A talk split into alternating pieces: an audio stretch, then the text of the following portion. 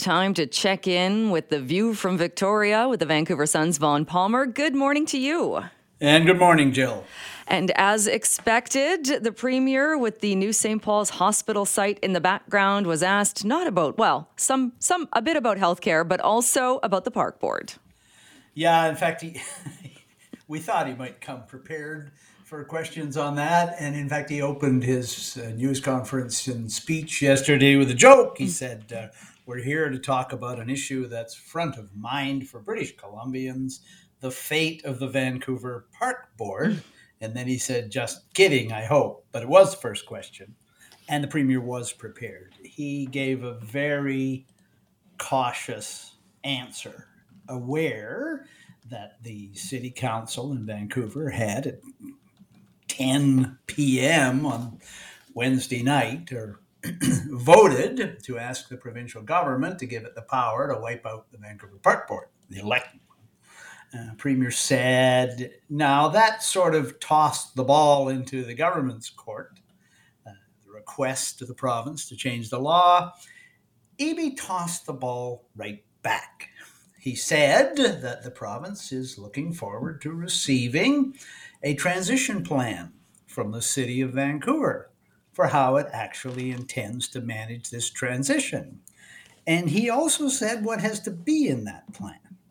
And the first thing he said the city needs to do is to explain how it is going to consult Indigenous people, the Indigenous nations on whom the city of Vancouver occupies their traditional territory. He also said it's an NDP government, right? They want to see a plan for how uh, the, the city is going to deal with the employees of the park board. What's going to happen to them and the last thing he said was he needs to see what the city is going to do about the parks and the park facilities. Uh, there's been some suggestion that because a significant number of Vancouver city parks are actually, quote, marks temporary, um, their fate may change. So I took that as a very cautious response from the premier and also telling Mayor Sim and his council what they have to do before the provincial government will lift a finger to help them.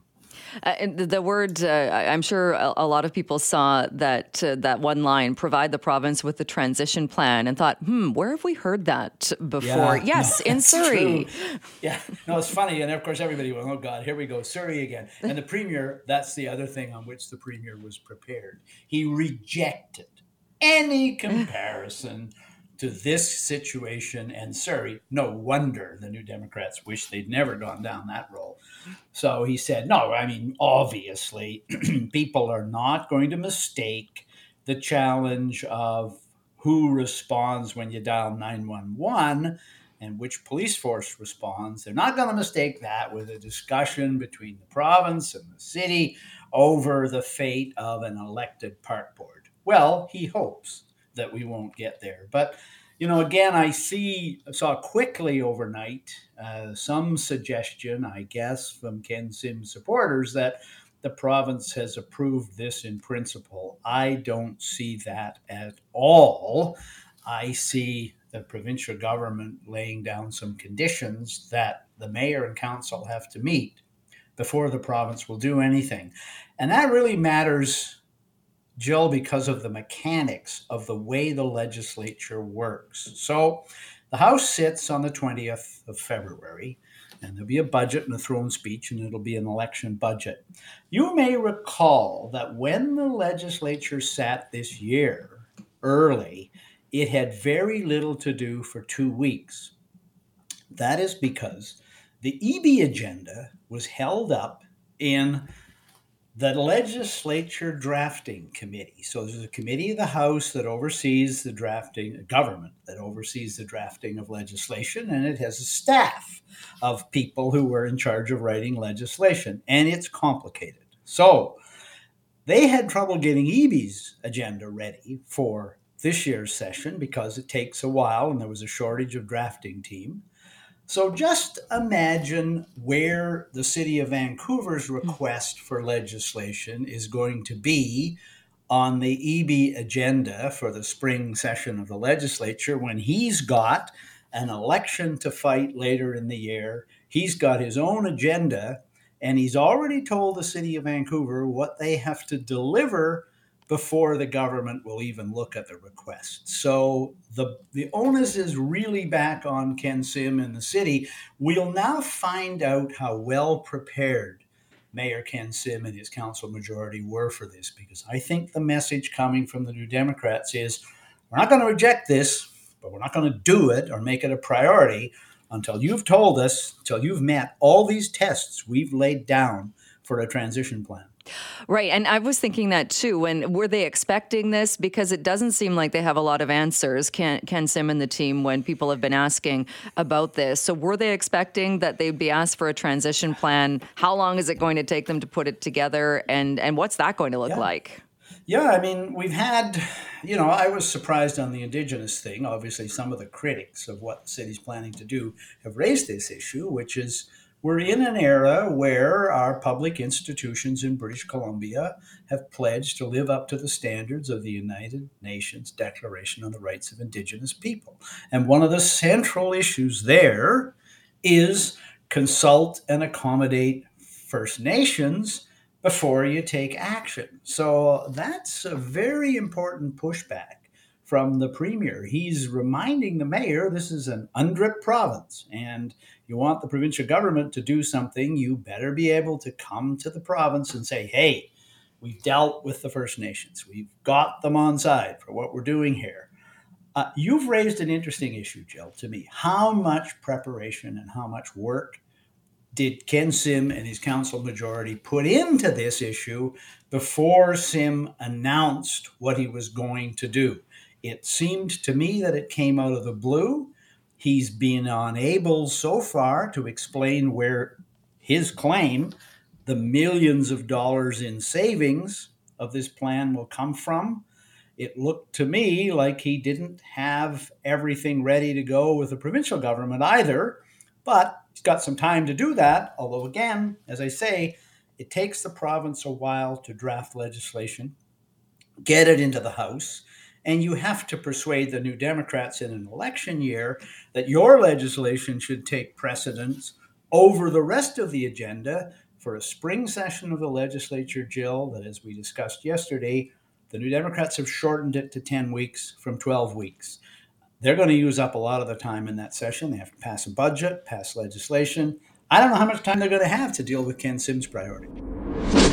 Continuing now with Vaughn Palmer. And Vaughn, it seems like every day we are hearing heartbreaking stories of people who need cancer treatment, who are making very difficult decisions, who aren't getting the care they need in a timely fashion. And I know that came up yesterday as well.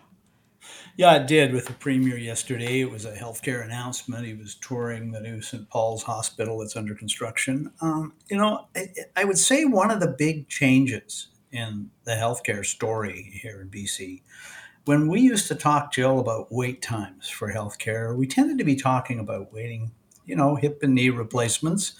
I've been on one of those waiting lists, and it's no fun waiting for a knee replacement, but uh, it's not life threatening usually either. And, and we're talking about waiting time for cancer treatment.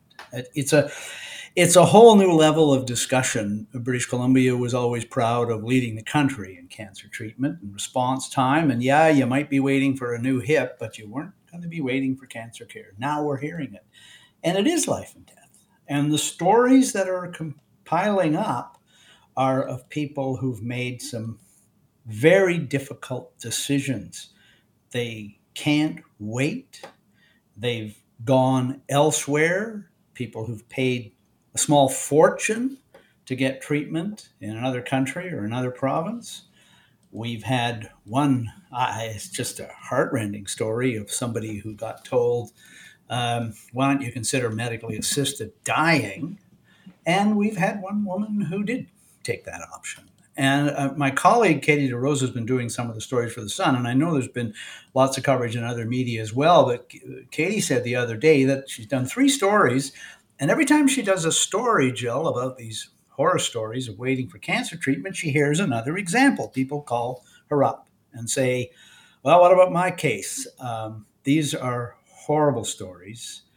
They're sobering. and they're a real challenge to the New Democrats. Uh, the issue got raised with the premier yesterday, and he said um, he's not satisfied hmm. with BC's performance on dealing with cancer. He says there's been a spike in an aging population and a big spike in the number of people seeking treatment. There's waiting lists and all that, but you know, he says he's not satisfied. And uh, unacceptable is one of David Eby most common words when he responds to areas where his government hasn't lived up to its promises yet. I don't know how much patience the public has with the premier on this one. You know, he pointed to the hospital under construction behind him. Uh, he has the same stats that Adrian Dix does about all the doctors they've hired and all the nurses and people they've recruited. But, uh, you know, the stats are one thing, the photo ops are one thing, but Jill, the anecdotes on this are what I think is increasingly plaguing the government. You don't need to hear very many of these horror stories before you go, these guys have been government for eight years. What are they doing about it? Yeah, and I, I think, uh, like you said, and, and uh, your colleague Katie DeRosa, we are just going to hear, not just, but we are going to be hearing more and more of these stories yeah. because people are sharing them because, uh, yeah, it is unacceptable, but uh, people want answers, I think, and want to, to find out what else is being done. Well, yeah, I mean, the, the awful thing about the this is unacceptable is the government's actually accepting it right? They're they're saying that the public healthcare system is the answer. They're saying they've hired forty thousand healthcare workers. They've said they've increased the budget to record amounts. They're doing everything they can, and these problems can't be solved overnight. All of that is true, but I think the question is how much public patience is there for this. Um, as I said, the government's been in power for eight years. And you know, look to the opposition. What are their solutions? Uh, that's a challenge as well. But I just I just think this storyline is taking over because I mean I was surprised. I, I began to realize how bad this was when the New Democrats started sending patients to Bellingham. Like mm. any acknowledgement that the American healthcare system has anything to offer Canada flies in the face of NDP rhetoric. You know, they've always, always, always opposed any reforms of the healthcare system where they could say, wow, that would just Americanize the system. Now the BC government is paying for care in Bellingham, paying for people to travel there, paying for them to take caregivers with them. Um, you know, and, and and the take up on that wasn't as big as they expected, but it still tells me that this has reached a level of crisis where even privately at least the New Democrats are rethinking some of their rhetoric about how to fix the healthcare system. It uh, certainly something that uh, we will continue talking about. On that note, though, Vaughn, we're out of time. Great chatting with you, and Simi is back yeah. on Monday. Yeah, and Jill, just a pleasure working with you. Uh, looking forward to Simi coming back, but it's uh, been, I hate to say it because it's news we're doing, but uh, it's also been a pleasure working with you. It's a lot of fun. And you as well. Vaughn, thank you so much. Bye bye.